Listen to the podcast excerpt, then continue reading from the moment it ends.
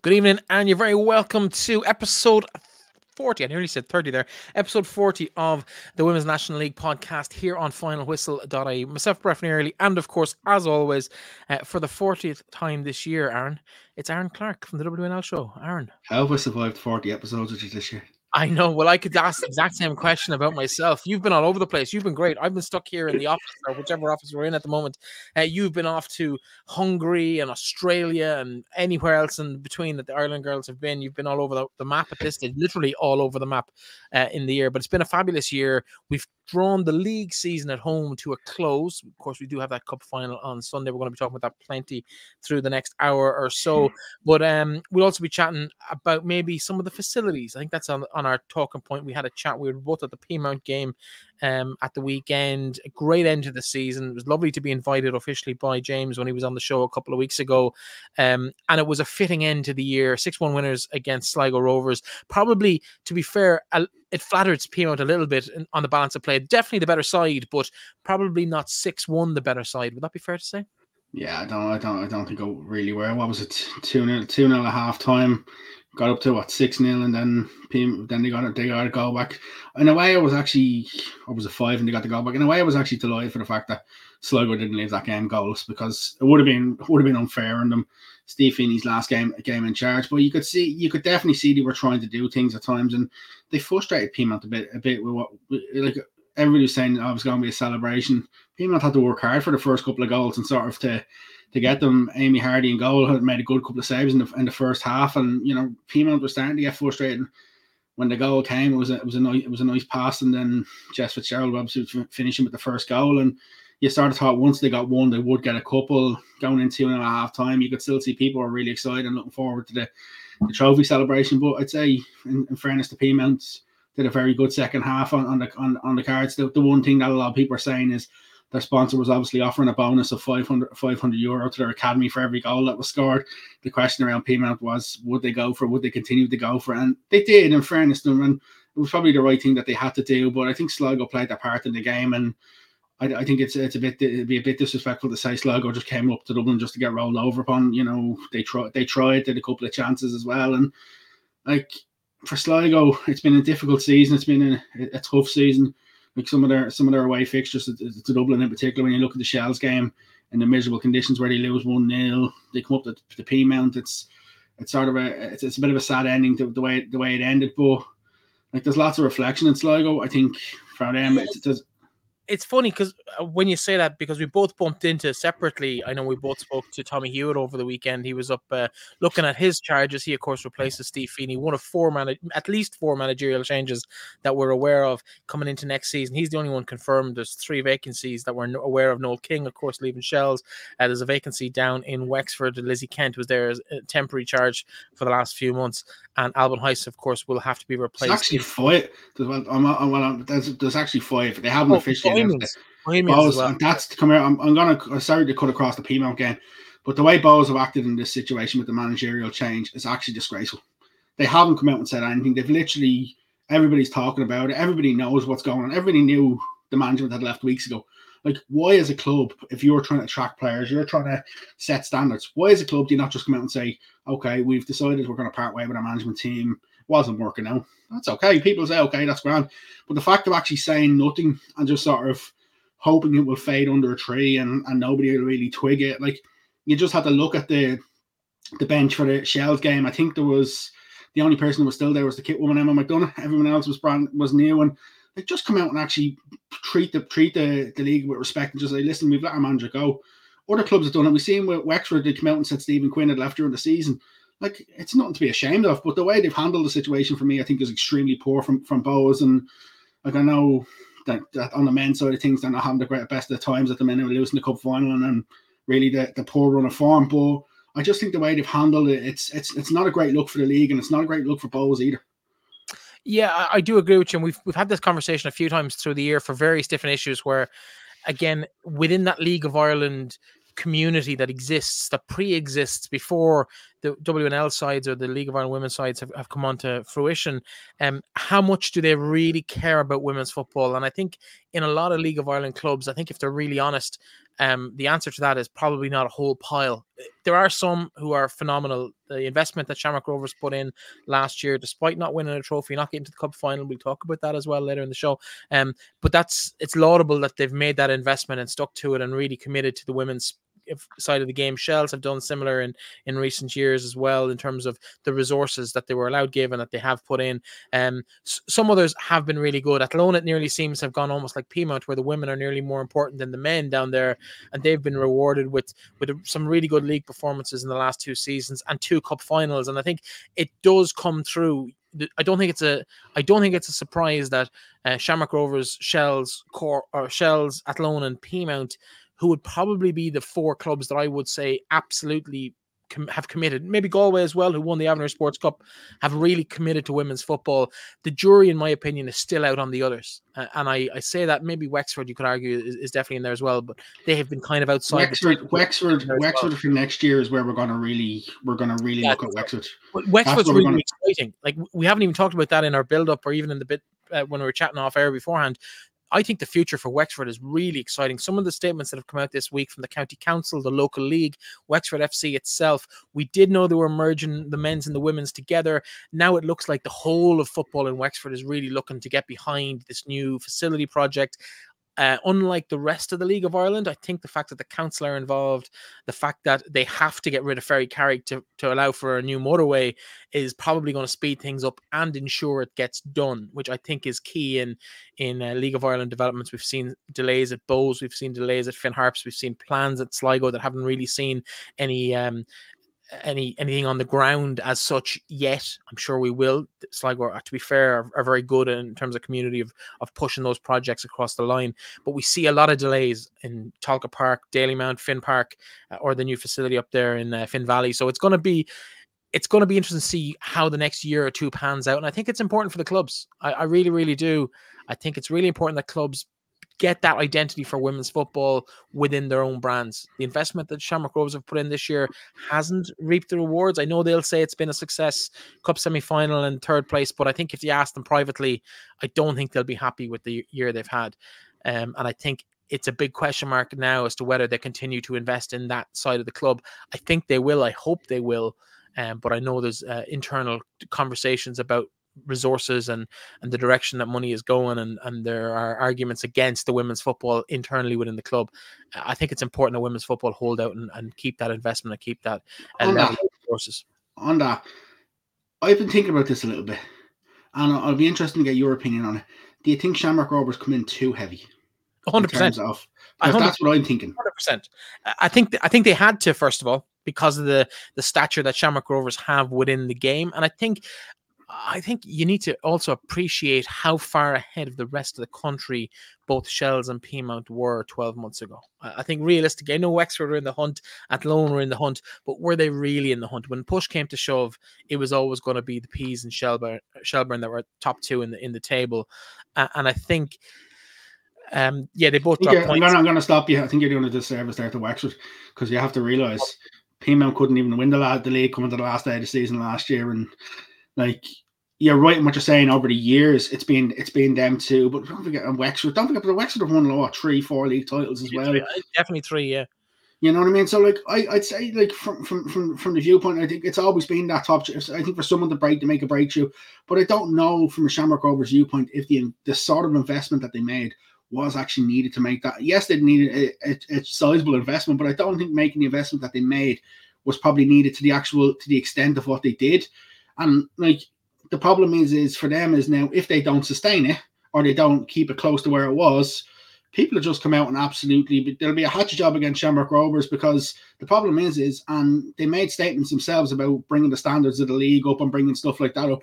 Unfortunately, when you when you don't get to a cup final or you don't win the league, people are going to turn and say you made these statements in the preseason, and they're going to have to suck up suck it up when it comes to you know the abuse and the backlash they get for saying these sort of things. But like they are one of the only club, one of not many clubs to put their hands in their pockets and say, yeah. you know, we'll offer this. We like I remember speaking to a couple of players and they were saying like when you walked into Rovers, you were given everything. This, this is training gear you're going to wear. This is every. This is where you're going to travel. This is this, this and that. And the thing is, other clubs have to get there. Other clubs have to get to that extent as well, and that's the thing. I think that needs to be the bare minimum. And I wouldn't be against I know a, a, smaller league is not ideal in terms of the the number of teams you face week in week out and the variety of the games you play. But I think it, it's quite clear to me over the last, definitely over the last three to four seasons, and probably since the inception of the league, the bottom third of the league has always been way off the pace. You look at the Kilkennys, the Limericks, the Treaties, the Corks, the Sligos, they just haven't been at the races. And you could even make an argument this year for DLR and uh, Wexford as part of that group as well of, of teams who just aren't at the races this year in terms of co- competition. And I think if we're looking at a case where ideally, in a perfect world, uh, you sit down with the NIFL and uh, you look at what happened in the Avenir Cup, and we had 16 teams that were more than capable of taking each other on uh, at that level. I think there's 16 teams on the island plus the five that weren't part of it from from NIFL is 21 teams and you've got a lower division as well i think up north um, or regional divisions you've got regional divisions here i don't see how we can't have a league with approximately 20 to 30 teams in uh, maybe a, a, 10 team Premier Division and then two 10 team first divisions beneath that. And I think it becomes really competitive. And the teams like um, Linfield and uh, and Strikers and a few others from up north who did really, really well. Uh, Cliftonville, of course, got to the final of the Avenir Sports Cup. They would do well against our top sides. And I think subsequently the Scions and Derry and these type of teams would do very well against uh, the DLRs, the Sligos, the Treaties, the Corks um, at that level. And I think looking looking at our bottom six teams, right, in the league over the last five games, Sligo Rovers won two games out of five. Cork City won one game. Bohs won one game. Every other team uh, from so when from Bohs, Wexford, DLR, Sligo, Treaty, and Cork. Between all them teams, in the last five games, they only won four games between them. And I guarantee you, they were all against each other. Mm-hmm. So uh, you probably don't have that to hand, but I know Sligo beat Bohs, for example, and or Sligo beat DLR wasn't in, in that second last game, and, and so they all beat each other. None of them beat a team. And Sligo beat Bohs. Sligo beat Sligo. Sligo beat Bohs and DL Bohs and DLR. Bohs beat Treaty, and Cork beat Treaty, wasn't it? Yeah. So eh, they need to we we need to see a more realistic league structure. And while what's there is great, I think now we have the capacity. We've got a load of clubs coming through at 17s and 19s, and we've a load of player pools that exist. And yes, maybe not all of them are good enough to get through to compete against the Peamount's, the Shells, the Shamrock Rovers, the Galways of this world.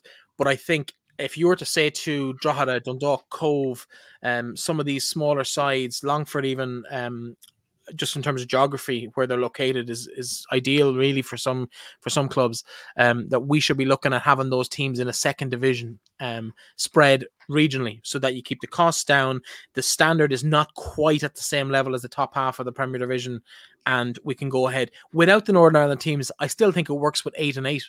You know, you could you could definitely find five clubs coming out of under 19 that will put teams into a second division, put them in there with maybe Sligo, Treaty, Cork, um, or whoever happens to be the bottom three next season. I'm not mm-hmm. picking three. If they can get their act together and get the results to be out of those bottom three positions, brilliant. But I'd relegate three teams next year uh, and have them in a second tier with five brand new teams. That's what I'd be looking to do. And I'd be dealing with the teams in the 19s to identify who those clubs are going to be. I've named four. You could throw Cobh in there. You could possibly throw Mayo or or Kerry in there as well from a geographical spread. Carlow Kilkenny, I'd love to see in there. Cavan Monaghan if they've got something going as well. I'm not quite sure if they've got something going. Donegal, no. of course, Harps are up there, um, and, and even trying to coax Derry City across into a second tier, it might be more attractive to them in terms of uh, if it's a regionalized division, it might be more attractive to them than than the Northern Ireland League, where they are, let's be honest, getting hockeyed every week uh, to a large extent. So I think there's there's a lot of possible opportunities for clubs within the league to really grow into um, the, level that they're at. And I think we have enough interest now. We definitely have the player pool, we have the coaching pool. Uh, we need to now look at uh, creating more opportunities for more players to play at adult level, uh, at senior adult level, and build it up to where we've got 20 to 30 clubs playing in a league ideally cross border but if we have to 15 to 20 clubs in a in a um a single state league brilliant again. Do you know what I mean? You could make it uh, eight and then two sixes beneath that, and you'd end up with 20 teams. The players are there. Definitely, if you reduce the level that some of them have to play at week in, week out, I think we could find the players and let them develop from 17, 18, 19 through a senior side. You're not wrong. You're not wrong at all. That's the thing the thing is these are the sort of conversations that need to be happening now because if they don't if things like this don't happen in the next couple of years you're just going to lose so many young players to different sports to different things and like the other the other side of it is is that like we all want this league to, to grow and develop we all want this league to to push on we all want this league to be the best league it can be but at the minute it's it's currently stagnated the shamrock rovers yes they added uh, added a, little, a new buzz to it but that's only one team. Whereas when you're looking at the gaps, I think there's an awful lot of pressure on. I think Galway added, Galway added a buzz to it as well this year. To be fair, a little bit more subdued and a little bit less flashy and in your face. The reason, but, the reason why I didn't, I didn't say Galway is because the fact that we did have a Galway WFC team last year. That's why I sort of didn't say where Shamrock Rovers come in as a new team. But your can your can your thing is like you look at teams like Treaty. For me, there's a lot of pressure on Treaty next year. A, the managerial appointment is massive who they get. They need to get someone who's going to be good and who's going to be of a high standard. Alban Heiss has done awful an awful lot of work there this year, an awful lot of great work to which we'll probably see him being rewarded, if not this off season, maybe next season with a with another opportunity at, at a crack with at the women's Premier Division with a team. But like for me, the fact that they've gone Dave Rooney's last season, then they brought Donna and Alvin, they're just sort of flip flopping manager and like when Kieran McCormick coming out and saying, you know, we want to do this, we want to do that, we want to improve. There's a I big pressure this year. Niall Connolly had the guts of a year in the middle of that as well between Dave and correct. Uh, yeah, correct. Niall Connolly was there as well for you. There's been a lot of changes. Like they're going into their fifth manager in basically four seasons, four yeah. years. Um, so like that's a lot of change. I I think it was inevitable. A couple of things.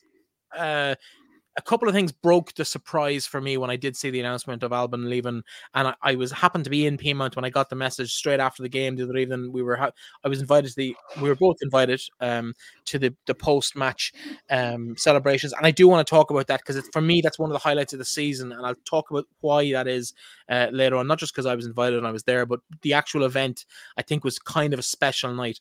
Um, but Alban's notification came through, and I showed it to one or two people either side of me. There was a few from the club and a few from around around the FAI that were just in my vicinity, and I said, "Oh my god, this is after happening," and people were su- surprised I wasn't, and the reason I wasn't was he wasn't at the announcement. Tommy Barrett was at the announcement the day the investment was announced and the explainers and the interviews were done for the future of the club. Alban wasn't part of that. And I think that spoke volumes.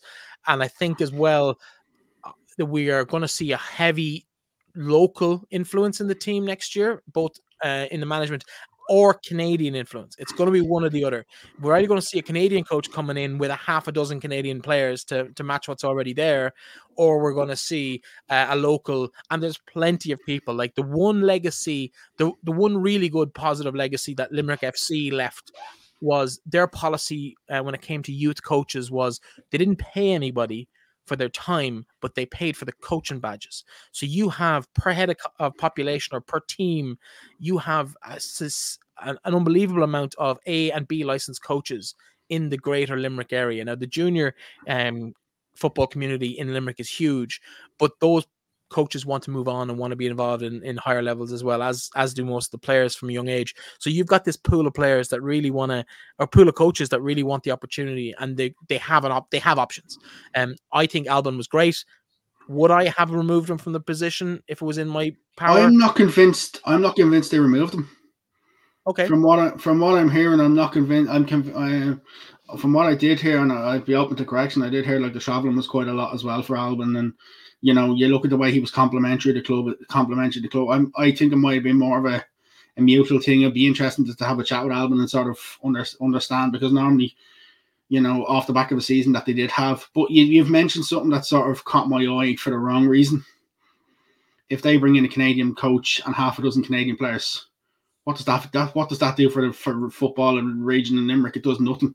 It sort of just it think, maybe it gives them a bit of a couple of fans, but what does it do for the next generation? What do you see the next Damien Madden? The, the next Damien Madden going to go, but the thing for me is the next Damien Madden going to go away. Michaela Lawrence, you have to remember Michaela Lawrence was there, Nicole Nix was there, there's several of that underage team from Wexford Youths. Yeah, we're, we're all at three. I think importing players will buy them time. And I think that's key for them at the moment. You take um but if, does it if you take a training team, yeah, but if, uh, let me just finish here now for a second. If you take the likes of those girls you've just named, and they're perfect examples, there's plenty more um, uh, who've been to Cork, Athlone, Wexford, Galway. They've gone everywhere over the last few seasons. Um, they've left what they felt was a sinking ship. Now, if Kieran McCormack and Mary Curtin, who I believe have the the connections and the capability of doing that job, if they can make that side, let's say, as competitive as a DLR over the years or an Athlone over the years, all of a sudden staying at home in Limerick becomes a more attractive option to the 16, 17, 18 year old who's go, who's going out and getting beaten every week and one of the oldest on the team at 19, 20. And I think if you can solidify that standard at the top level it does create that atmosphere where an Amy Madden feels like, okay, I'm getting a half here, I'm getting 30 minutes here, I'm getting a start every now and again, and I'm I'm part of something that's successful, even if it's only moderately successful in mid-table or the lower ends of that kind of top four or five spots. I think it's a different proposition. I, it's not positive in the long term, but I think it could give them that little bit of a jolt, uh, provided the players they bring in are good enough to get them to that level, and that's the other key. I'm not sure. I'm not sure because I feel I think it could go the complete other opposite way where players just like you know what they're bringing loads of players here. Don't if this is the way they're going to go in the future, I'm better off going somewhere. else.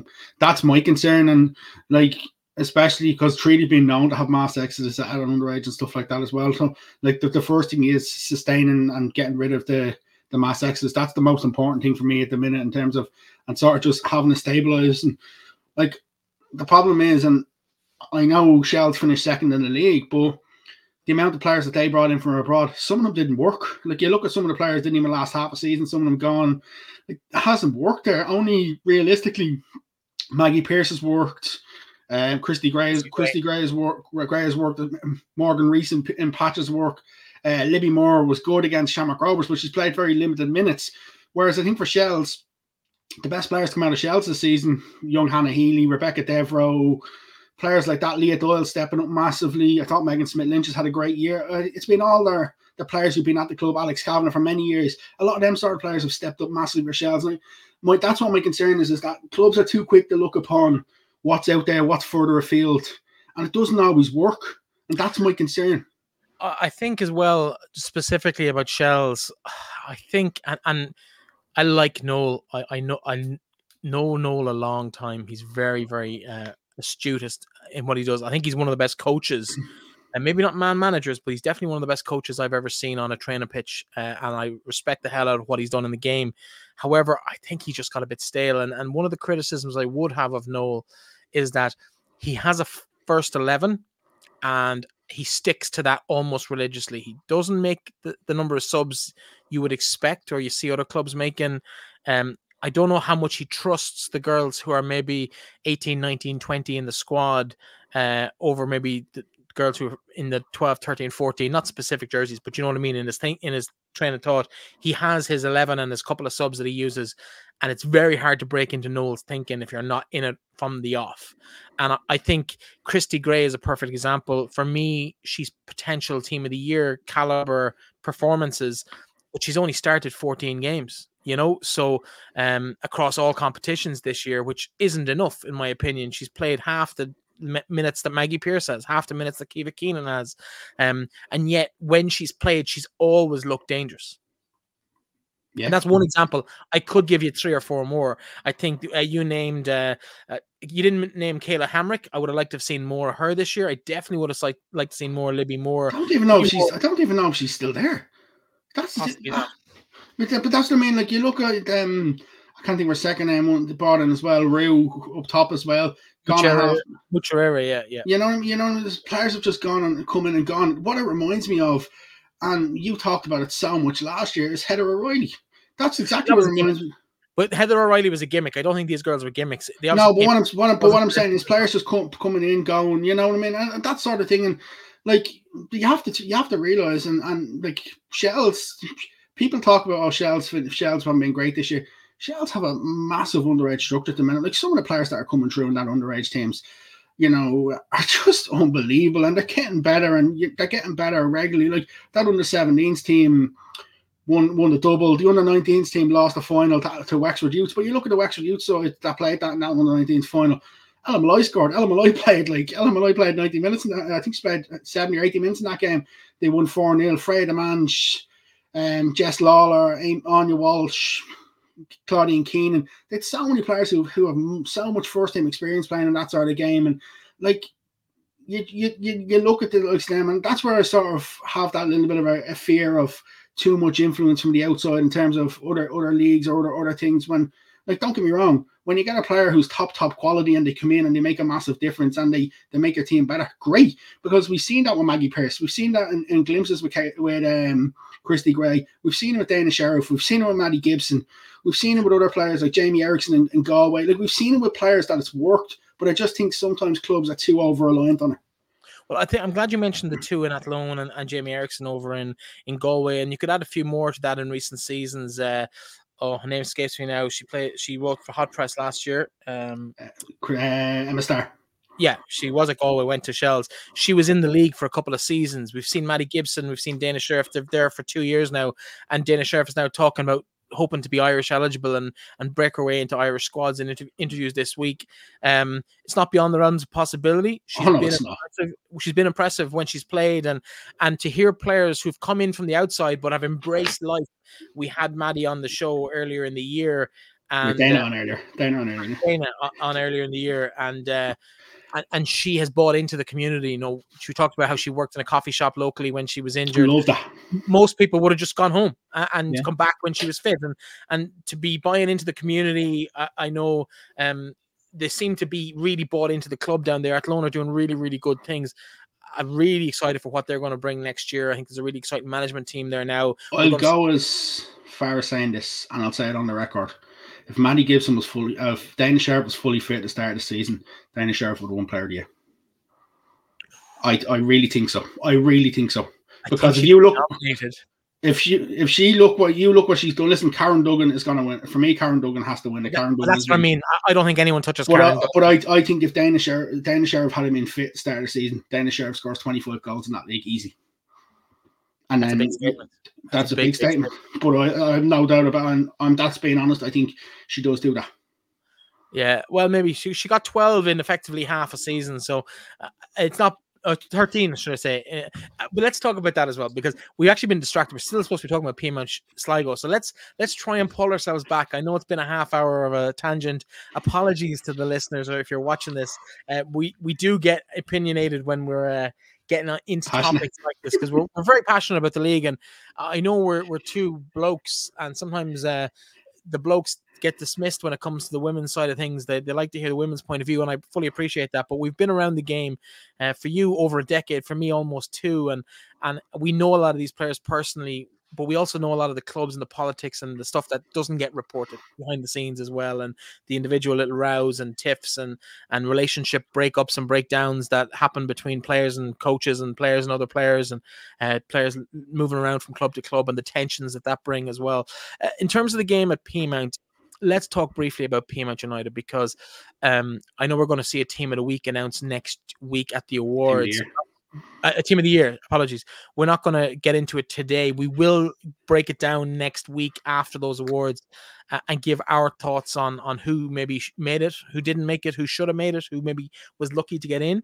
Um, but I think there's plenty of discussion that we'll be doing on that in the next uh, seven days or so. But in the meantime, Peamount United this year, we both had stuff out on our socials the, at the WNL show for you and Final Whistle IE for us uh, on Twitter or whatever over the, the, last few days. And I think the story of Peamount, for me, I think they're front runners. They should be. They won't because that's not how Irish sport works.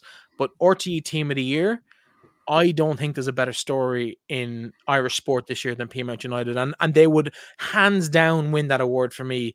I don't think they will. I think the women's international soccer team might, and it's the only team I feel probably deserves. Actually, no, it doesn't deserve. I'll be straight up. Given the the World Cup performance, they deserved it last year. I'm not so sure they actually deserve it this year, but they'll probably get it all the same. Is no, they don't. They don't deserve it. And for me, I would love to see the FAI get in, roll in with a campaign to get Peamount A nominated and then get Peamount to win that award because the story is just it's fascinating. And like for everybody saying the dynasty's over, Peamount are done, Peamount aren't going to do this, Peamount are finished, Peamount might as well not put a team out this year. Like I remember back when we were looking in last year, and you're looking, okay, Anya O'Gorman confirmed she's going. Steph Rhodes, Steph, well, Steph Sambert didn't confirm until later on. Then all of a sudden, a tweet pops up. Yeah. I'm staying at Peamount. Once that tweet popped up, you knew, okay, Peamount are going to build a team because I always had confidence with the fact that Karen Duggan. I was like, if Karen stays, I was like, okay, they'll probably keep the likes of Sife, they'll keep the likes of them, and like for me, and I said it to James, I said it on the show, I said it to him at the weekend. It'd been so easy for James just to turn around last summer and just go last winter and go, you know what? Listen, I've had enough. I've had three league, t- I've had two league titles. I've won an FAI Cup. I've given them my bests. But like the magnitude of the, of the of the of what they've done this year, how they've done it, like it's been more impressive for the fact that they've ground out results at times where previous seasons they'd never get the result. They'd probably lose the game, but they're getting three points. I think that to me is probably it's it's a sign of everything. Like I spoke to Chloe Maloney the other day, and it was nearly as if you know Chloe was probably nearly going to be. You could see the emotion on her driving up from West Clare to train. Had lost an All Ireland final playing ladies football with Clare, and she talked about how this is our, our best sporting moment ever. And like she's someone who had three national league titles. You know, she didn't. She was a bit time player in some of the other ones, a mainstay playing that Peamount team.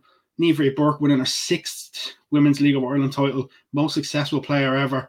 Like, there's so many different stories in that Peamount team. We, like we've talked about the six they lost, and they lose two other. They well, technically they, lo- they lose one, but they've lost two if you include Tara being injured and at the midway point. And like, it's just every time it, it's just the magnitude of it. It's you know for the, for that group. I'm not uh, I've been covering women's football for a long time. I have a lot of envy for that group just to see. You know, you could see how much it meant to them and how how special that moment was yeah, for me, I I spoke to a lot of the same players you did over the weekend, but I spoke to Jess Fitzgerald, uh, youngster. She's still eligible for the underage team. She broke into the squad in the opening couple of games. Um, she talked about the disappointment, and this kind of speaks to the character as well. She she talked about the disappointment of not getting a minute in the first two appearances and how she was really gutted not to be part of that. And I was like, kind of thinking to myself, like at your age in this club, that is a that that's an, the norm. You'd be lucky to get five minutes through the season, never mind in the first two games. But once she got into the team, she kept her position and she was phenomenal. But she talked about the highlight for her in the year. I asked her about um the highlights and not the obvious ones like the the, the winning the, the the title or or whatever, but the the moments that she really enjoyed through the year. And she talked about Karen Duggan's goal against Wexford, last 10 minutes of the game, tight battle against a side that were expected to challenge for the title.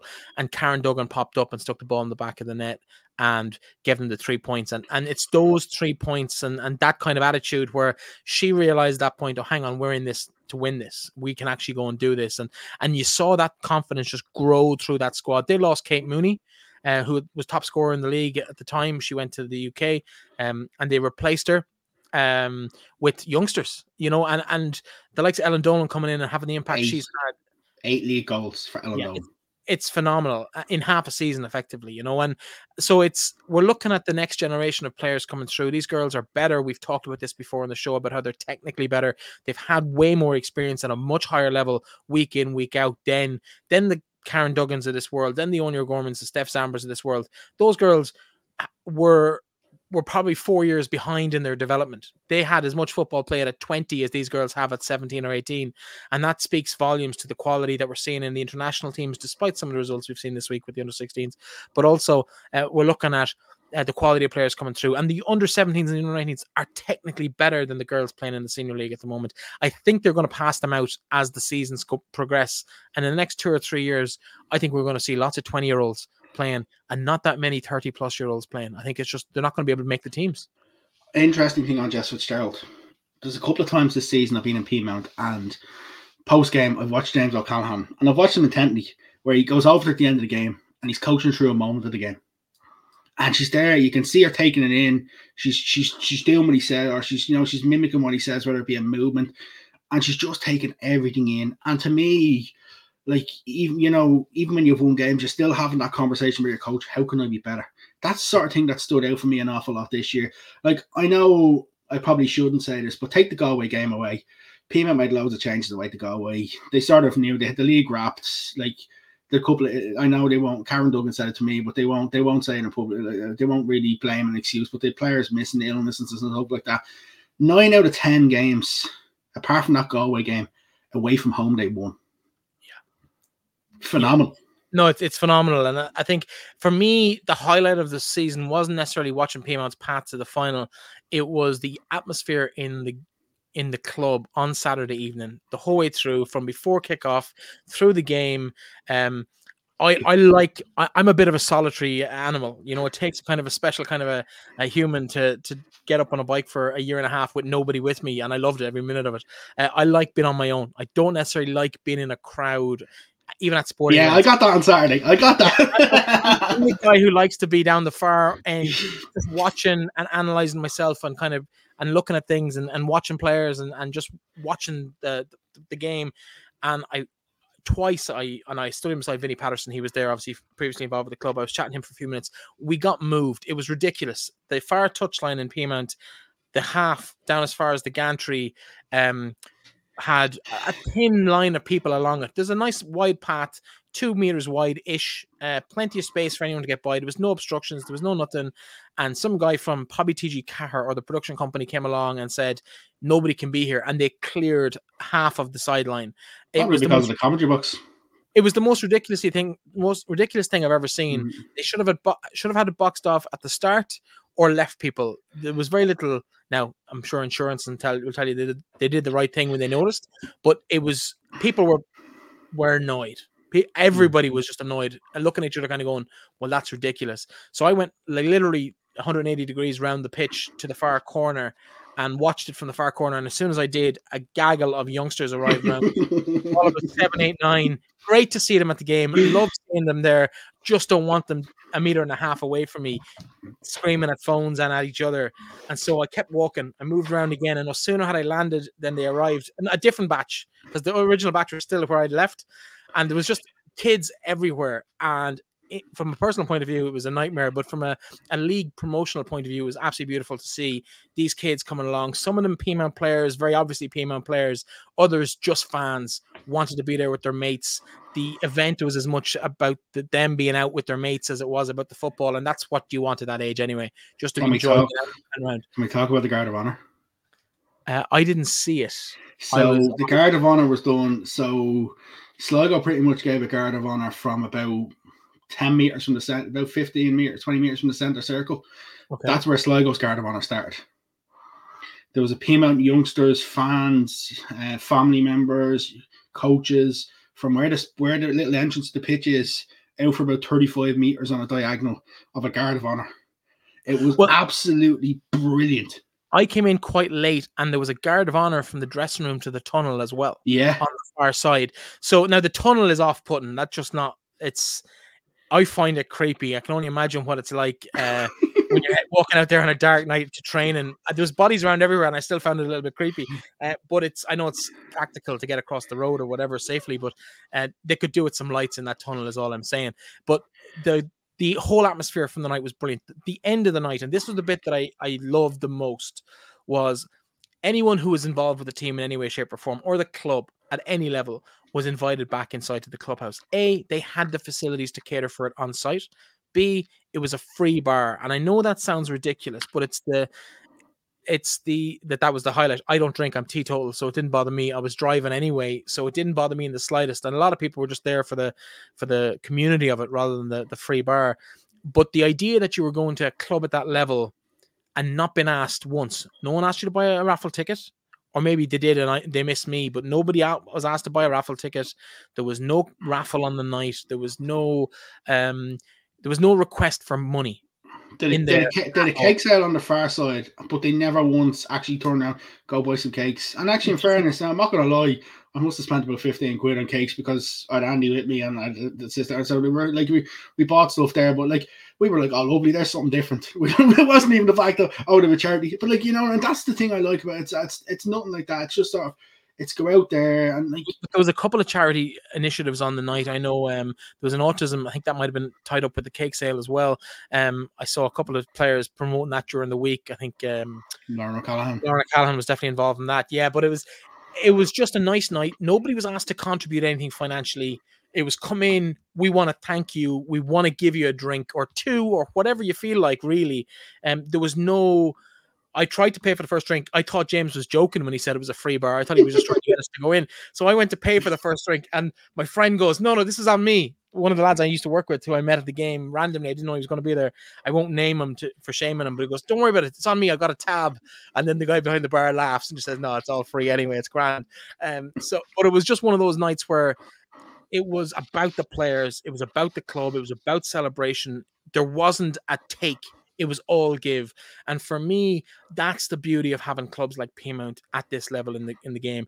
I guarantee you, you wouldn't have seen that anywhere else. You might have been charged in somewhere else. There was definitely no free bar in any other club in the country uh, at the end of the season. I can guarantee you. Uh, and it was just the atmosphere. Some of the speeches, I have to say, team of the year Avril Brearley deserves to be in Team of the Year just for the speech she gave. I don't know if you've read one of the um, funniest things I've ever heard in my life. I don't know if you've seen Avril done a story where I think it was uh, might have been Emma Duffy in the 42 at the start of the year and talked about uh, you know our highs and lows and you know the things outside of football and stuff like that. And you know to see someone like that, it was only fitting that Avril scored the last goal. It was only fitting, and we won't talk know, about uh, goalkeeping, but it, it, was. I don't know if you've seen the photo on our social media. I actually, because I went, I wound Andy glasses. Up, like, the glasses. I was like, they have to be fake. I was like, Andy, I, I thought he was messing. He put something in Photoshop or something when he was sitting in the car, and then he sends me a couple more, and it's like, oh, I'm like, it's just typical. It's just Avril all over. And you know what? For player people like that, you know, people who've had it haven't had it easy in the league in terms of haven't always been a, a, starter in clubs. I've always had to work hard to play minutes and, and things like that. When you see them sort of players get that recognition and that reward, because it's as much about the senior internationals, the future senior internationals who are going to go on and have accolades and have stuff like that. But for people like Avril, who has had to work extremely hard for everything she's got in football, you know, it's it's it's it's it's a heartwarming in itself, and I can only imagine what the speech would have been. What the speech would have been like. It turns out she's uh, she lives with Karen Duggan, so she was the one that was selected to to give the. I don't want to say. Uh, an epitaph to Karen Duggan's career, but she was there to kind of uh, a thank you to Karen. It was hilarious. Definitely character of the league for me this year, if not probably ever in terms of uh, the bit of crack. But she seems like she's good fun. But she's also one of the nicest people. She's also when she's not having a bit of laugh with you, she's also one of the nicest people you meet. That's the funny part of it. And you know what I mean? That goal in the back of the net very nicely on Saturday evening. The sixth goal, six one winners, uh, two from Jess Dolan. Let's get back to the game we're supposed to be talking about. I mean, Jess, Jess Fitzgerald. Uh, sorry, Jess Fitzgerald, Ellen Dolan with two, Avril with the sixth, and the um, uh, Erin, uh, Erin McLaughlin with the with the third with the I think with the fourth goal on the night. And then In Emma Doherty the, with the Sligo Emma Doherty, probably the best goal of the bunch, to be honest rounded Nemo and tapped it into a net. I, th- I thought the breakaway was, was superb. I thought, you know, and I was just delighted for Sligo because that's what they deserved. As much as it would have been great to see Nemo keep a clean sheet on the night she gets picks up her sixth medal. And um, the fact that you know Sligo didn't go away empty-handed for me was amazing. There's one thing we haven't mentioned. The likes of Nemo giving away her boots, she gave her shin guards away. She was walking around the pitch in her socks after being oh wet. I was just like, it's just it just makes this league is just so special yeah, no, I, I, really enjoyed it the other night. Uh, finally, on that game, and I said it to Tommy Hewitt at halftime when I bumped into him. Um, I was impressed by Sligo. I genuinely was impressed by Sligo. I was down there at the end; they were defending in the first half, and I just thought uh, they're a different outfit to what we saw at the start of this year and through most of last year, uh, when they kind of fell off a cliff in the middle of last season, they're they're harder to get through. They're harder to score against. Even though they conceded six in the end, they were much more solid than I've seen them in a long time. And I think I think to be fair to Steve Feeney, maybe the results haven't been phenomenal this year, but no more than treaty in the same way as as they've improved i think sligo have improved under his tenure um especially since maybe the middle of last season when after that Shells game, they didn't win a game for a year. Um, but now I think they're a much tighter outfit, and I think the find of Amber Hardy in goals is huge for them. I think she's, I think she's only 16 or 17, but she looks about 23 or 24. She's a big frame. She's tall. Um, she's well able, she, and she's mobile, and she looks fit, and she looks, she looks like a, a potential senior international if she sticks at it and, and gets the right path through her career, whether that's at Sligo or elsewhere, I don't know. But she's got a couple of exciting years ahead of her. And if Sligo can get a goalkeeper that's consistent week in, week out, we've seen flashes from Kristen Sample, we've seen flashes from uh, some others. Amy Mahan has uh, flattered to deceive at times. Bonnie McKiernan has looked very decent for them, but then they follow up a phenomenal performance with a poor performance the following week. And from what I've seen, two of the best goalkeeper performances I've seen this year are the two games that Amber Hardy has played in. The only two games she's ever played in the league. Um, and I've been really, really, really impressed with her. If she gets a full season, um, Sligo could benefit by as many goals as, as Treaty did this year. They could, if they can cut out 20, 30 goals next season, conceding, they could be a real threat. And but the only problem is they need to keep the Lockery sisters, they need to keep Emma Doherty, and they need to keep Casey Howe. I, I think keeping for me, I think keeping Emma might be difficult enough. I think they'll keep. They probably will keep Emma, but I think Casey Howe could be a difficult one to keep. A really, really hard one to keep.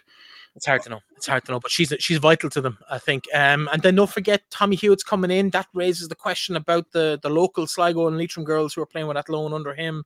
Will um Muireann Devaney coming with him? Just just to, just to correct you, not Tommy Hewitt is not coming in. Tommy Hewitt has started. Tommy no. started at midnight after that game, he was already talking about. He'd already got his things in his head. He'd already, you could see the the the, the cog was already spinning. He already knew what he wanted to start. And I, I think for him, the most important thing is the next six weeks is the most important for Tommy yeah. Yeah, but it's exciting times in Sligo. Let's move on from that game and let's try and actually talk about a bit of football for a change. Let's go down to Cork. Shells in action down there.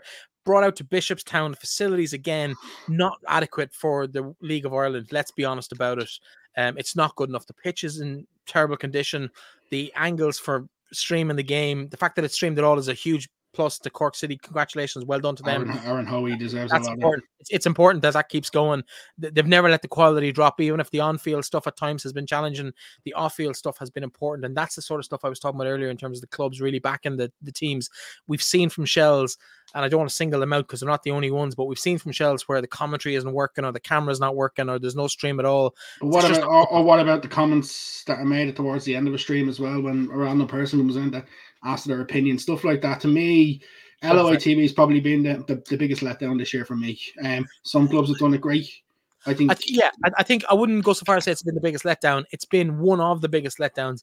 It's also one of the biggest positives where it's done well, and eighty to ninety percent of it is done well. Let's be honest. Some of the commentary, and I know you've done some games. Uh, I'm not. I'm not going to include you in that because you're here and you'll you'll hit me through the whatever side I'm on. That's I'll just catch on Sunday. yeah, yeah, absolutely. But it, um, the, the commentary across LOI for both men's and women's, I think it needs attention. I think uh, in a lot of places it's excellent. I think the bias, I don't mind a little bit of bias. It's kind of always going to be built in. I don't mind if you're obviously a home team fan and you're 60 or even maybe 65 or 70% favoring your side. That's fine but blatantly criticizing the ref every time your team gets a free or something given against them is not acceptable. It's not professional. And I, I listen, there are commentators out there who I think, um, and I, I don't want to name some without naming all that impress me, but there's definitely some out there who uh, are as excited when their team concede as they are when their team score. I'll, and then, yeah, I'll, I'll name one or two for you. I'll be the one. To, I love Max Thompson uh, at Peamount. I okay. love Max's commentary. Yeah, the only Max, Go on. The only thing I wish for, for Max is I'd love Max to have a second co-commentator and him, a second voice. He's what brilliant at what he, he's brilliant at what he does. I'd love yeah. to have a second voice there. I'd love him to bring that production on early because and the other thing is I'd love to see like some Max do other teams' games. I I know we talk about the lads in, in Athlone using first names and stuff like that, but they're still they're quite ed, they're, they're quite they're sometimes biased, but they actually know what they're talking about. And I think that's as much as important because if people know what they're talking about, you can help and support the rest of the way. I like I know I don't know if you've seen it, but I know Ryle Nugent put out a call recently for um yeah a, a, uh, a female to help. By, it was sent to me by some of our female team members here at Final Whistle, and um let's just say the commentary was not the commentary on it was not the most positive from the women that he's probably mm. targeting. They just felt it was tokenism. There was no job offer. It was just, I'm going to get you ready for job offers. And the sentiment coming back from, again, female members of our team was he had the opportunity to do that when he was head of sport in RT and chose not to.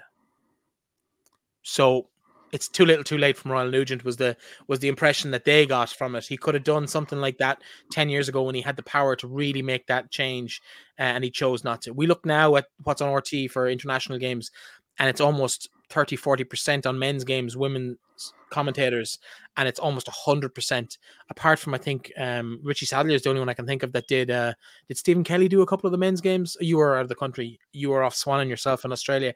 But but it was women commentators. We brought in girls from england. We brought in girls from scotland. We had a, a, a range of irish international I know, players. I know Steph done the Steph done the commentary for all the Ireland games in the, in the World Cup because she was based in oh i'm talking in- about, yeah but even in the in the um in the studio you had Yeah. Maeve you had Megan Campbell, you'd um Jessica, Fer- Jessica Ferry's done a couple of games. For, for me, I, I enjoy listening to Jessica's commentary. I think she's when she like listen her and Joey and Dal when they do Sligo Hours games. Sometimes could go. always a challenge. Yeah, It's brilliant. I love it. I love it. not a fan. But but I, I the first time was funny. It got very tiring. Like when you start calling Greg Bolger the doctor and repeating it, same joke 27 times, it just got a little bit much for me. But I do love Joey. He's great crack in person. Um, we were at a game uh, maybe four or five years ago. Joey would have been in his mid 50s or mid 40s at the time. Got it. Sorry, Joey. It would have been in his mid 40s at the time, uh, if not a little bit older. And Sligo were poor. They were getting beaten at the gate by somebody, and we joked with Joey sitting two or three seats down from us. Did he have his boots? Could he play the second half? And he said, "If you give me the gate, the entire gate, whatever you took in on the gate, I'll play one game." And I was just like, "Oh yeah, that, that Joey hasn't uh, lost it anyway." But he's he's a great character, but I could I can't handle him on a commentary. I just I know he's popular, but not in my world. Um, in terms of the games, Shells Cork was that a poor end of season Cork performance, or uh, let's just shake out the cobwebs and prove we still have the, the ability to put a team away from Shells.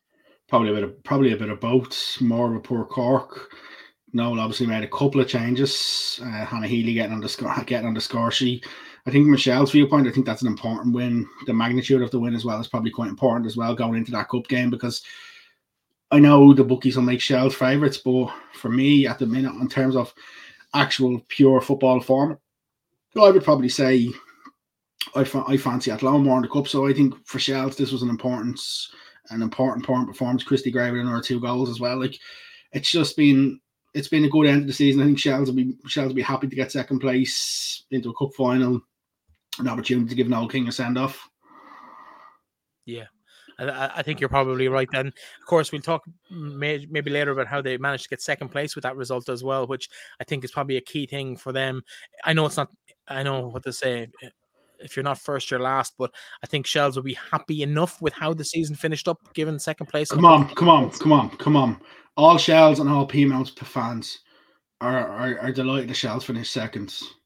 And, and it's been all over social media the last couple of days. There's no point in hiding it. Well, let's certain look at the table for a second while we have it. Uh, Peamount Shelbourne, top of the league, and I suppose if you were being cynical, um, you would say they both lost the guts of half a dozen top players, first frontline players, first team regulars to Shamrock Rovers this season. I think there'll be a lot of people in Peamount and Shelbourne who'll be quite happy that they're both ahead of Shamrock Rovers at the end of Oh, the yeah. season. Oh yeah, hundred percent, hundred percent, and you can. There's no doubt that that was in a lot of people's minds. Like, and you can you can even see the reaction from female people on Saturday evening when they heard that Athlone got the fourth goal to equal us. The people people were happy. Um, people were delighted. I happened to be I happen to be in the company of Karen Duggan I did. I, I wasn't gonna say it. I, I wasn't gonna say it, but I did see it. I'm not going to say what she sh- said because that's not fair. Because she didn't say it in a public setting, but I happened to be in the vicinity where she was standing there and found out that Athlone had scored four, and that it was um, Dana Scheriff that had scored twice to win the Golden Boot as well. And uh, like as she said, as a few of them said to me after the game, off the field there's no rivalry; they're all mates. Do you know what I mean? The On girls. the, on the field, there's a massive rivalry. oh, yeah, It's the on the same field every- is, and this happened on the field, club. so it stays on the field. It's But, the same. uh, it's the same in every club, though, Breifne, because you look at you, you look at the players in Shelbourne and Peamount on the pitch, they probably hate each other, but off the field, you'll see a lot of them. A lot of them are, are very good friends. Even the girls who went from from Shelbourne to Shamrock Rovers, they a lot of them are still friends with each other. It's, it's football, and that sort of thing happens. Yeah, I think I think uh, Karen Duggan would happily have paid for the Golden Boot. Uh, not not against Áine, but just about the whole thing in general. It was just the, the way it all worked out. But that was pretty uh, eventful as well. Let's jump to that game. Shamrock Rovers 4 1 up against Athlone with 20 minutes to go. Looked like it was a dead duck. Looked like Athlone had just kind of turned off and said, We've got the cup final. We don't really care what happens outside of that. And then all of a sudden, I suppose it kind of became um, that lady, Dana Scheriff's performance, but a full team performance from Athlone. They pulled themselves back in. Game finished 4 all with that third minute of injury time equalizer from Scheriff to not only deny Shamrock Rovers second place in the table, uh, but also win the Golden Boot by a single strike from Áine O'Gorman, who'd only taken the lead in that competition uh, in the first half of the game. It's it's mad, mental, absolute mental. But I wouldn't mind. Second I actually said it. I said it to a few people, and I even said it to Tommy you. I said I fancy Athlone to get something out of that Shamrock Rovers game. A 4 1 down, I'd have laughed a bit, you know, I'd have laughed if they said, oh, they're going to come back and finish 4 all. I'd be like, ah, never go away. And even when I heard, when I heard it was, I heard it was 4 2, heard it was 4 3. When I heard it was 4 all, I thought people were messing. I thought people were actually just on the wind up. And that's been genuinely, but like, it just shows the, you know, the resilience from, from Athlone. They've been on a great run of form. I think for them, it's probably a, it's a big, it's a big, it's a big point for the fact that they played Rovers in Tallaght the week before they played Shels. They're, they're bad. The last time they played in Tallaght in a league game, in a, in a cup game, they were beaten 2 0 by Shelbourne in a, in a in a game that they probably shouldn't. They probably in this on the second half alone, they probably shouldn't have lost. They should have. They that many. They had lots of chances. Whereas if Scarlett Herons one goes in, it's probably a different game. So I think they were for them. It was an important to sort of get something from that built up into this weekend, which which is exciting. But I think from a Shamrock view, Robert's viewpoint, yeah, publicly they'll probably say happy enough third place cup semi final. Privately, I can't imagine they'll be happy with that. No, they won't be happy with that at all. Does it change anything ahead of the cup final for Athlone psychologically to have had that comeback, be in such fine form against arguably, let's be honest, one of the top sides in the country, despite third place, they're still uh, one of the top sides. Only lost one game all season. That can't be denied either. Like don't know if it, it doesn't change an awful lot, but it definitely it definitely gives them confidence. It definitely gives them, you know, the understanding that they can go to Tallaght. They know they, they have a bit of familiarization, and we often see in other sports where teams will tend to train in the in the, in the game before the the stadium before the cup final, where they've had a great opportunity to play there the week before, albeit a different opposition. But the, the thing is, they're coming in against the Shell side for me personally, and some people won't like this, but I think for from football, from a football viewpoint, in terms of the, the Women's League of Ireland, the league needs an Athlone win more than it needs a Shelbourne win. But I, as much as that, I'm not a Shelbourne fan, um, but I, I'd still love to see the likes of Pearl Slattery lift Pearl lift the FAI Cup again. I think Pearl's been a, a massive ambassador for this league. But then again, I'd love to see Laurie Ryan get her hands on a on a cup for for, for Athlone. Like I think I definitely do think the league needs an Athlone win even more. But from the, just the relationships with like some of the Shells players that are built over the year, you know, it's it's it's it's tough one. How much does the managerial appointments in Athlone now take effect this week, given the, the connections that uh, both um, both men in, in, charge of, I suppose, Athlone have had with Shells in their their own playing careers and their own coaching careers? Mm.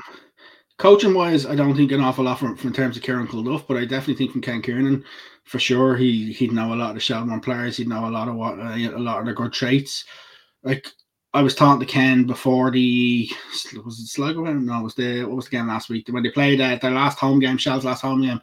Can't even think of the team now. Bohs, and he was telling me like himself and Kieran, they tend to you know they get involved a bit with the training and stuff, and like even he was blown away with some of the standard of some of the some of the Athlone players and on what they're actually able to do. And like, for me, I, I think yes, Ken would know a few, but then again, the other side of it is some of the others might know Ken's coaching style. It, it, it, it there's not a lot you can read into. The, the problem is, is Kieran and Ken can only put 11 players on the pitch and on whatever subs they want to put on. It's up to the players on the pitch to deliver. And we know Shells are players who deliver in big moments. Like the Rovers Cup semi final for me was a massive moment in Tallaght whereas everybody wrote Shells, Shells off massively after what happened the week before in the league, and then for them to come back and do what they did, I think you know it, it sets them up. They've been in good form since that as well. So like Shells, Shells, Shells go in here as, as deserved bookies favourites, but I think on form there's not a lot between the two sides. In terms of uh, the, the cup final at the weekend, um, we could potentially, so let's say Athlone were to win the final at the weekend, we'd have three different clubs winning the three main competitions this year uh, which is positive. I suppose if, if Shells were to win, we'd have four if you include the President's Cup, and for one of them not to be Shamrock Rovers, given the investment and the buzz that came in, and they and you you talked about the comment. Listen, we can't not talk about it. I know Shamrock Rovers no. fans have been slagging off Declan Devine all week about the comments he made about bringing the cup back to Dalymount. and um, they're going to have to eat it a little bit, like you said, in terms of what they said at the start of the year about raising the standards. We could, in theory, if the bookies' favourites do come through and and um, Shells win that game at the weekend, have four different cups, all won by four teams in the league, and not one of them is Shamrock Rovers. Yeah. Um, that's got to be tough to take if you're involved with. Ta- yeah, uh, forget about forget about the Presidents Cup for a second. If if Shamrock if, if, Shell, if Shells win the, the cup, to have Peamount and Shelbourne win the, the league and the cup, considering how decimated they'll be, yeah, that'll be a massive kick in the teeth you know, forget uh, Galway winning the, the Avenir because I think Galway winning the Avenir is massive. And I think when we do our, our end of season, we'll spend a lot of time talking about that because I think that's important to really raise Galway and what they've done. Tommy Hewitt, when he was with Athlone winning the President's Cup, I think that's brilliant. I think it's great that Athlone won the first one. But for me, with the comments that were made, I think if Shells win the cup and Rovers win the, and Peamount win the league, that'd be the biggest kick in the kick in the nuts to, to Shamrock Rovers because they took nearly what six players nearly from each team. I think it was four or five, but yeah, it's it's you know by, by, by mid-season they had taken another one or two, I think, from a couple of them as well. Like it's a it, yeah, it was a big it was a big draw on their team, but they it's the quality of the players they took. They took the high-profile ones. They took the girls with international senior experience. There must have been six or seven senior internationals drawn to Tallaght, um, and it hasn't quite worked out for them. I still think I still think if they keep the investment levels up, and I, I know Collie's a phenomenal coach, uh, and I think that the players they have, and I'm looking at the quality coming through. I know they've two nominated for Young Player of the Year. I'm not so sure that made my shortlist for for the top three players in the country. I personally would have seen Aoife Kelly in there from Shamrock Rovers, and then I probably would have had a selection of players from other clubs around the country. I think Jenna Slattery would have been a good shout. I think Emma Doherty or Casey Howe would have been a good shout from Sligo Rovers. Um, in Molloy for me. Roisin Molloy, I don't think Roisin Molloy is eligible. I think she's a year too old. No, she's still for the FAI one. I think she's still eligible. Just maybe 20, just 21, 21.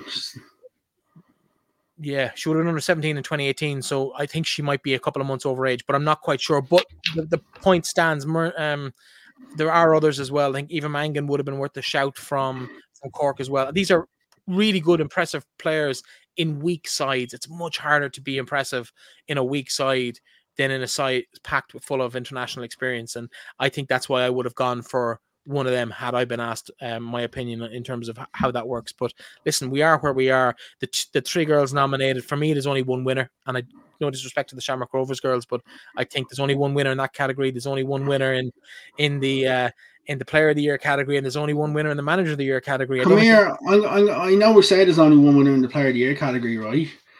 And I know I know I've thrown my hat in for Karen. But I'm not going to lie and say this.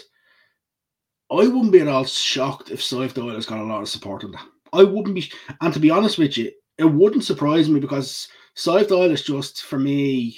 Sadhbh Doyle, I have Sadhbh Doyle right up there on the pedestal with Karen Duggan in terms of ability. I do think Karen for me has just edged it, but they've been neck and neck for so much of the season. I wouldn't be at all surprised if a curveball was thrown.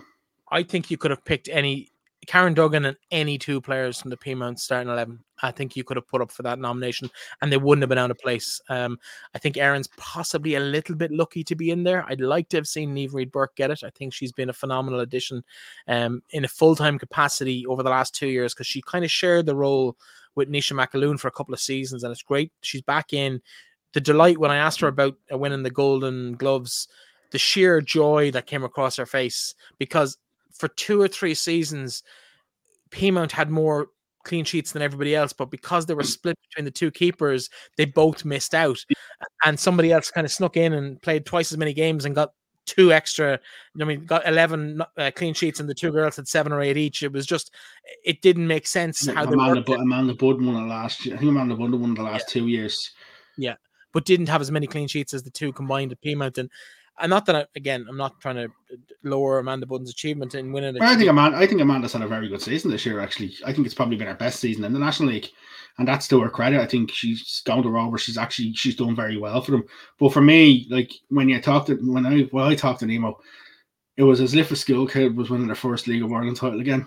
Yeah, that's what I got from it, and that's the the buzz and the excitement. I got that from the whole squad the other evening. Yeah. Uh, before we do wrap up, we're, we're over the hour. We're always going to be over the hour today, I think, given the way that the show started. Uh, Bohs and Treaty, 1 0 win for Bohs. Did you see the 34 penalty incident? Pardon?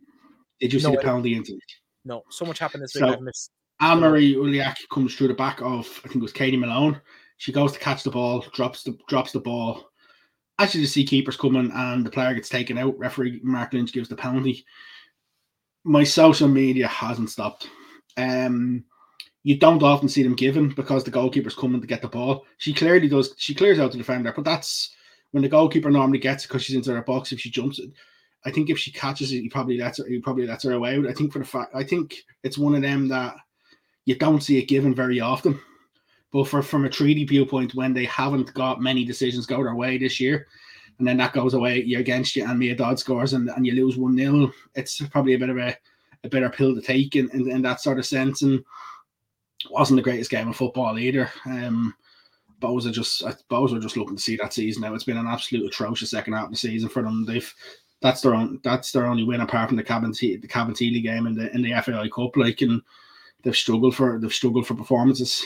Absolutely. Final game as well. We'll, we'll give that about as much credit as it deserves because, as you said, it was a real end of season fair to it. Uh, you could see that kind of going in as well. And where there was goals flying in everywhere else, uh, only the one penalty, not a great game. The final game was uh, Wexford and Galway. And uh, potentially the last game in Ferrycarrig Park, but I reckon we'll get another season out of that. But uh, definitely the last game was Wexford Youths.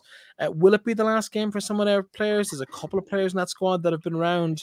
Uh, they're well into their Oh, thirties. Can't imagine. I can't imagine. I Kylie Murphy will play until the legs are gone.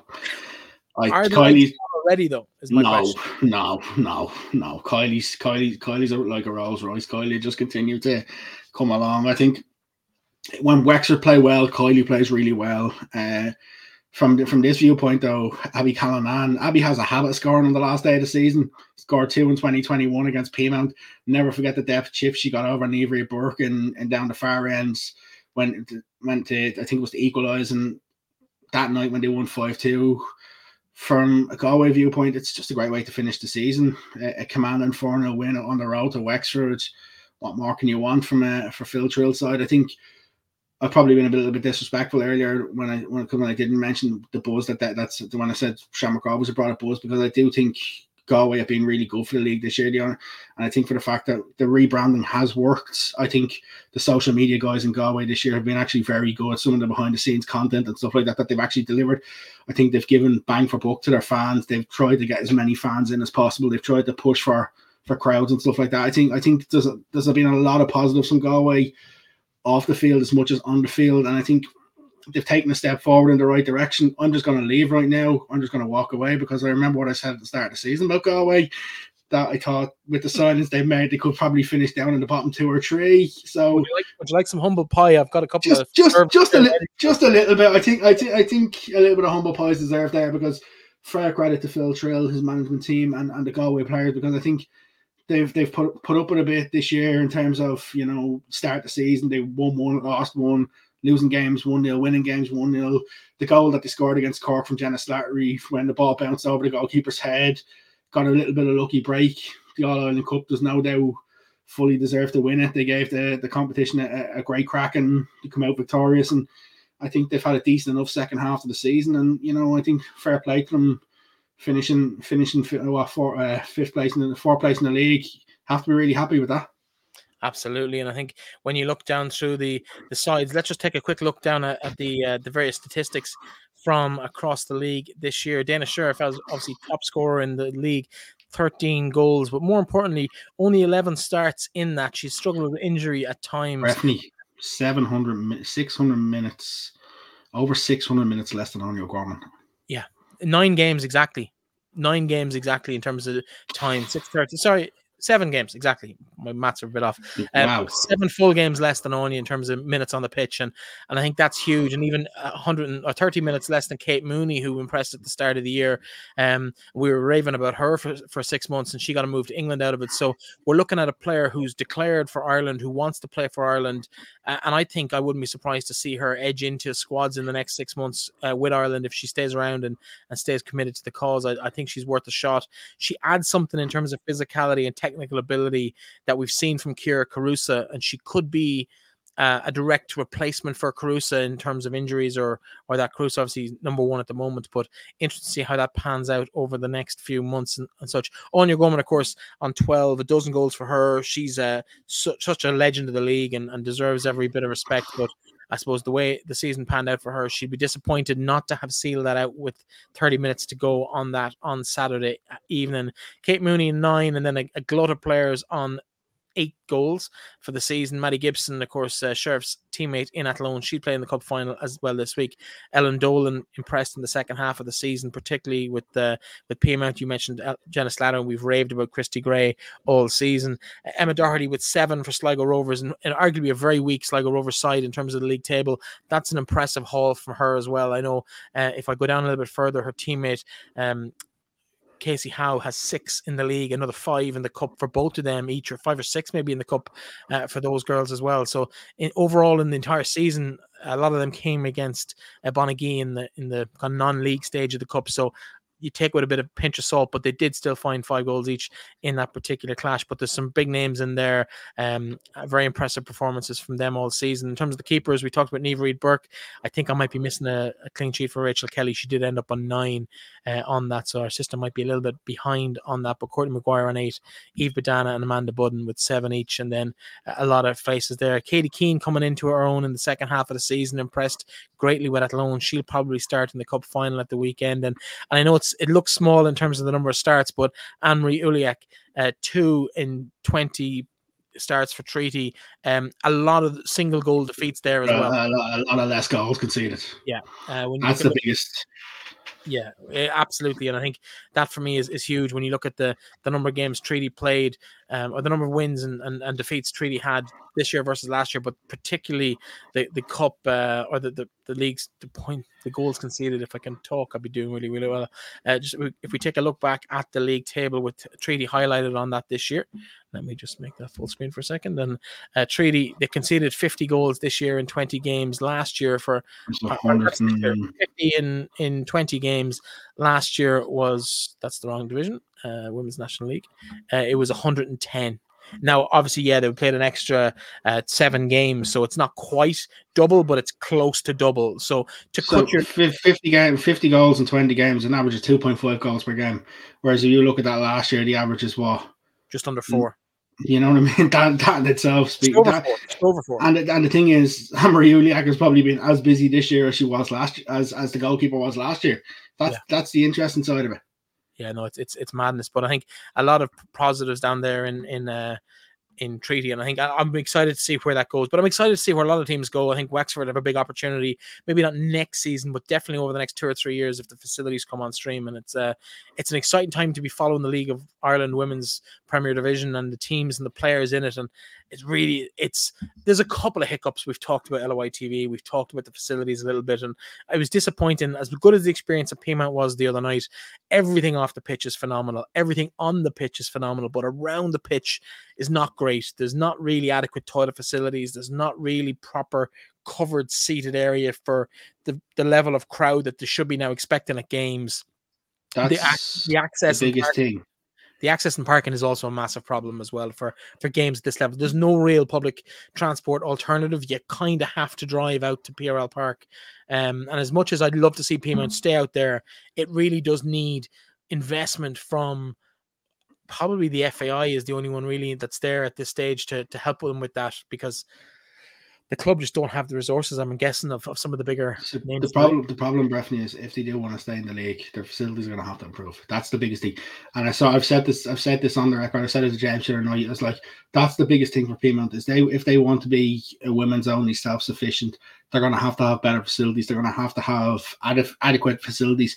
The problem is, is the FAI with licensing probably should be requesting more, but I think the request for licensing is that you have 200 seats. I think that's the current request. That's that little stand facilitates. But like there's things like there's things like uh, you know if if there's nothing else, there's, there's it's it's a it's a difficult one. Like because Peamount as a club, like you know what, some of the people like Dennis Cummins for me in particular, when you see him pictures of him holding up the League of Ireland trophy at the weekend, that sort of thing fills you with joy because you know what Dennis is Dennis is all about the women. Dennis loves the women's team they're nearly like his own children. And you know, when you see things like that, you see so for Peamount to be sustainable, they're going and staying the league, they're going to need better facilities. And maybe it is a case that they're they're, they're, going to have to look into something.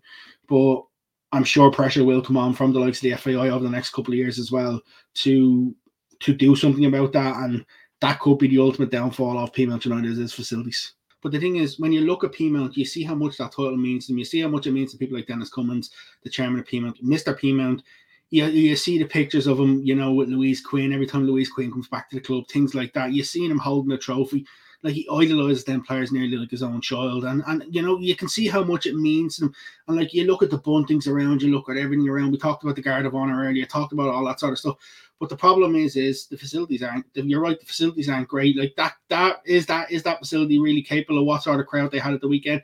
Probably not. It didn't help just the fact about, that, just about, but but probably not it didn't help with TV, the TV gantry obviously being put up and all that sort of stuff because that stuff's not normally there. The LOI TV cameras are on the other are on the side where we were, so that sort of stuff, and people tend to funnel down and that sort of stuff. But I think ultimately in the in the long term, this could be the, what is the detrimental with Peamount United is facilities. Yes, they have a great dressing rooms, they a great upstairs facilities and stuff like that. But I even said to James O'Connell, that's probably going to be the biggest thing for Peamount the next couple of years is how do they find facilities? Because the FAI are going to get stricter and stricter and stricter on licensing.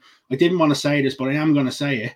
You'll never see Cork City men playing a League of Ireland game in Bishopstown. So I, I hope the FAI will eventually turn around to Cork City and say, listen, the women's game isn't being played there. I'd have much prefer to be played in somewhere like a Midleton or played in, a, in an actual facility that's better facilities.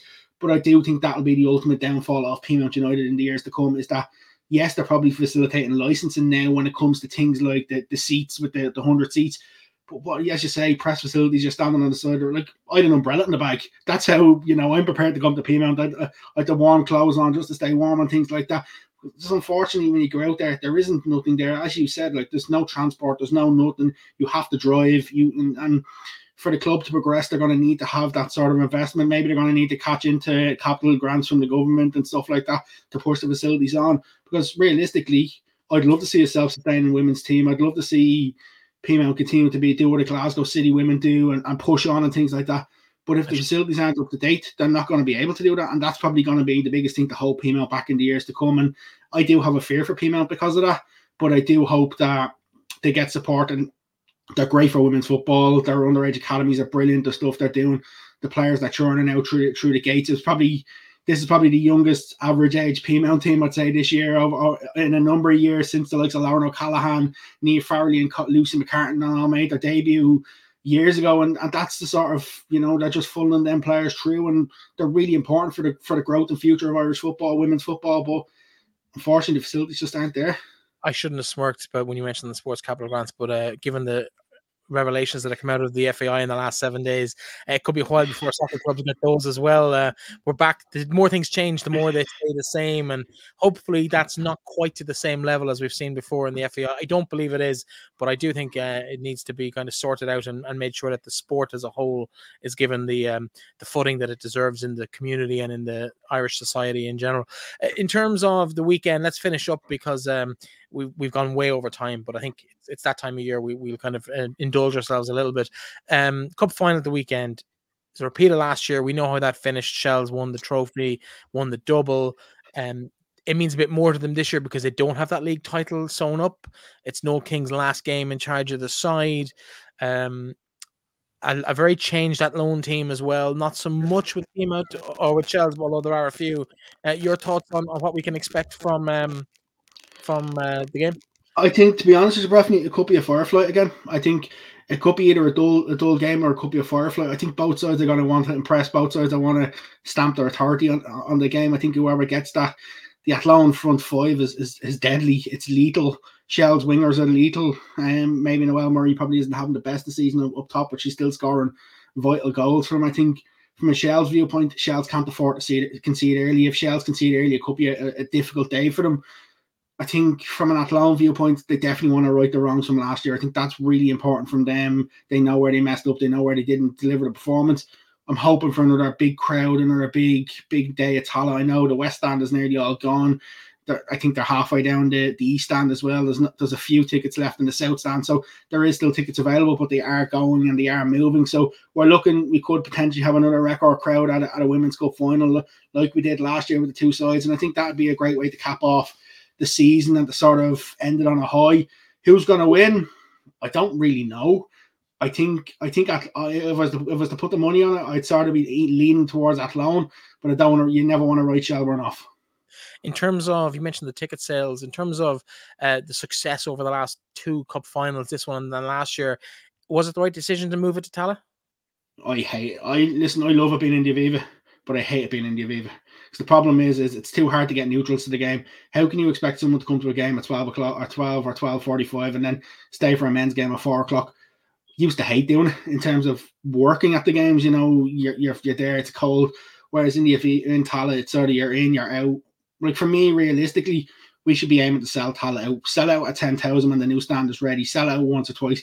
Then let's go back to the Aviva, see can we get 15, 20,000, push on, build on. And, and, you know, like when we're ready to go there, that we're not going there and it looks crap, it doesn't look great on TV, that's when it's time to go back.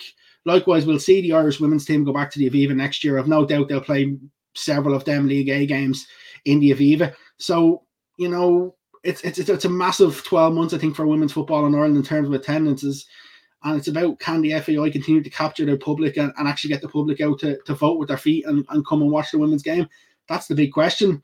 To be fair, in, in the last seven days, we've seen three really impressive games back to back over the weekend. The playoff final in Tallaght Stadium on Friday night was an excellent watch for any neutral and even for the two clubs involved. Even Cork, after getting relegated, I think the actual performance was exceptional from, from mm-hmm. both uh, the women's final round of games all day Saturday was the amount of goals in was, was brilliant, but it was great to watch it, even though there was no jeopardy really in place. To see uh, the goal of the season um, or the top scorer cards go to the last change hands in the last half hour of, of the games uh, to see Shels do it in such style, or, or and Shels win in such style. Um, Galway really set the bar as well for them coming into next season. And then the cup final was exceptional again on, on Sunday. A sold out, uh, almost sold out at least. Uh, the sold out banners were definitely up in the Aviva on Saturday on Sunday. I think as much as I'm critical of the FAI, and I am critical of the FAI a lot, but I, I have to say they've done some really good work within the league and domestic football, men's and women's this year. Um, there's a few things need to be talked about. We've talked about them, the LOI TVs and all that sort of stuff. But I think last weekend, um, despite what some influencers might be saying on Twitter this week uh, and the blow ups, I think the FAI deserve a huge amount of credit for the work that's gone in in recent um, years in terms of sanitizing the League of Ireland and making it kind of sexy again. Hundred percent, hundred percent. I think the FAI. I think some of the clubs deserve an awful lot of credit. Some clubs can still do an awful lot, an awful lot more to help and, and grow. But I think the FAI are going in the right direction. I think that the renewing of the sponsorship with SSE Airtricity as well is another positive. We're going to have a marquee sponsor over the women's league for the next year. Over the new branding for me is has been has been a massive success like you see the men wear the men have one color for the Premier Division, the First Division, and then the women have the have a different color. I think it's great. It's all under the same logo. Everything's under the same website. There's so much more for the FAI to build in the next couple of years, but it's taken a massive step forward across the board. And I think the women's football have benefited this year 100. percent I think also another thing that's really impressed me this year is the speed and probably more so on the men's side than the women's side of the highlights going up. The men's, it's within maybe two or three hours of the final whistle. Um, for women, it's probably the next day, uh, but it used to be three or four days for both. It used to be Monday or Tuesday before they went up uh, last year. Uh, now they're up in a timely fashion where you can actually watch it in as you'd want to watch it. If that although I am going to be critical when games haven't been streamed on LOI TV, we haven't got highlights from them games. It's the only thing I will say, and we have to we have to balance it out a little bit there. Yeah. But I do think what the FAI, a lot of what the FAI doing is great and it's positive. It's it's moving in the right direction, and I think the, the thing about the, the, the, media department when it comes to the League of Ireland, they've got some people who actually care about the League of Ireland. 100%. I think that's probably the most important thing there is they care about it and they want to see it grow. The one asterisk I will say about the highlights, and, and it's just a personal bugbear. I think it's great. What, what's there is great. Uh, nine out of ten. I just miss. Uh, it's goals only, and I think it needs to be more than just goals only. I think there needs to be a bit more effort put in in terms of maybe um, having people analyze those games, and, and even like God forbid, uh, there are plenty of services out there. Finalwhistle.ie is one of them, but there are others uh, that actually clock these events in real time. you can go back and get that information and and uh, add it to like it shouldn't be that difficult to go back and and, and get those cl- clips and make what's now maybe 60 70 80 second highlights package into two and a half to three minutes with sending offs. I know they're negative, but yeah, it's part of the game. Missed penalties, which don't seem to appear at all, or or the build up to a penalty in terms of how that penalty is awarded. The major talking points. There's a goal disallowed that should be in there as well. I know they don't like a court and controversy, but I think it needs to be in there if it's going to be a real you need to show the bad with the good. That's what people get gets people talking. More people talk about a bad VAR decision in the in the English league than they do about the ones they get right. So let's give them the warts and all. Let's let people see the bad side with the good side. There's way more positives than negatives. So let's let's highlight the positives by identifying the negatives, in my opinion. Hundred percent agree with you. Hundred percent agree with you. But I'll definitely say everything this year has been a massive step on in the right oh, direction. Oh again, it's a nine, it's nine, if not nine and a half out of ten improvement this year. I think kudos to everybody um, down in in Abbottstown in terms of the work they've put in. And is it down or up for you, or is it across? Kind of a bit of everywhere. But it, it, you know what I mean. I was, I was going to say down somewhere else, but I, I changed it to Abbottstown in the last minute. But um, I think the clubs deserve huge credit. Some of them have really stepped up to the plate.